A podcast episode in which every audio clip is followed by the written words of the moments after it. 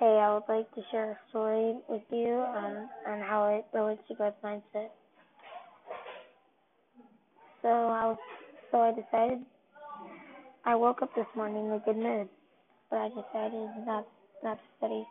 Also, I thought I knew everything for the test. Then I got to school and I felt like it, my mind just got erased, like I forgot completely everything.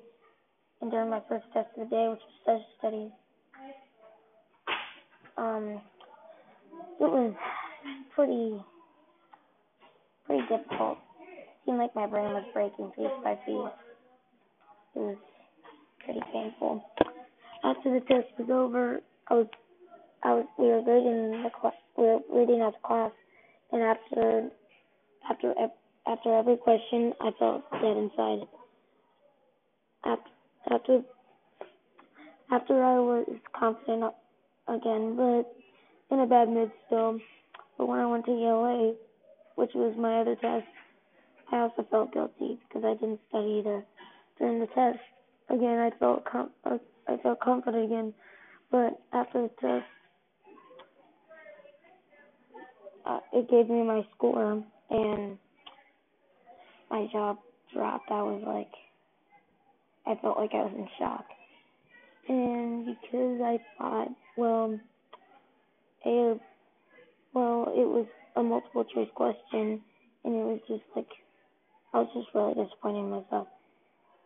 But in that moment, I felt like my parents would be mad at me because I didn't study. But when I got home and my mom said, "How's your day?"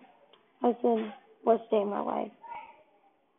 I told her what happened today, and as I was telling her the story, it seemed that she didn't care.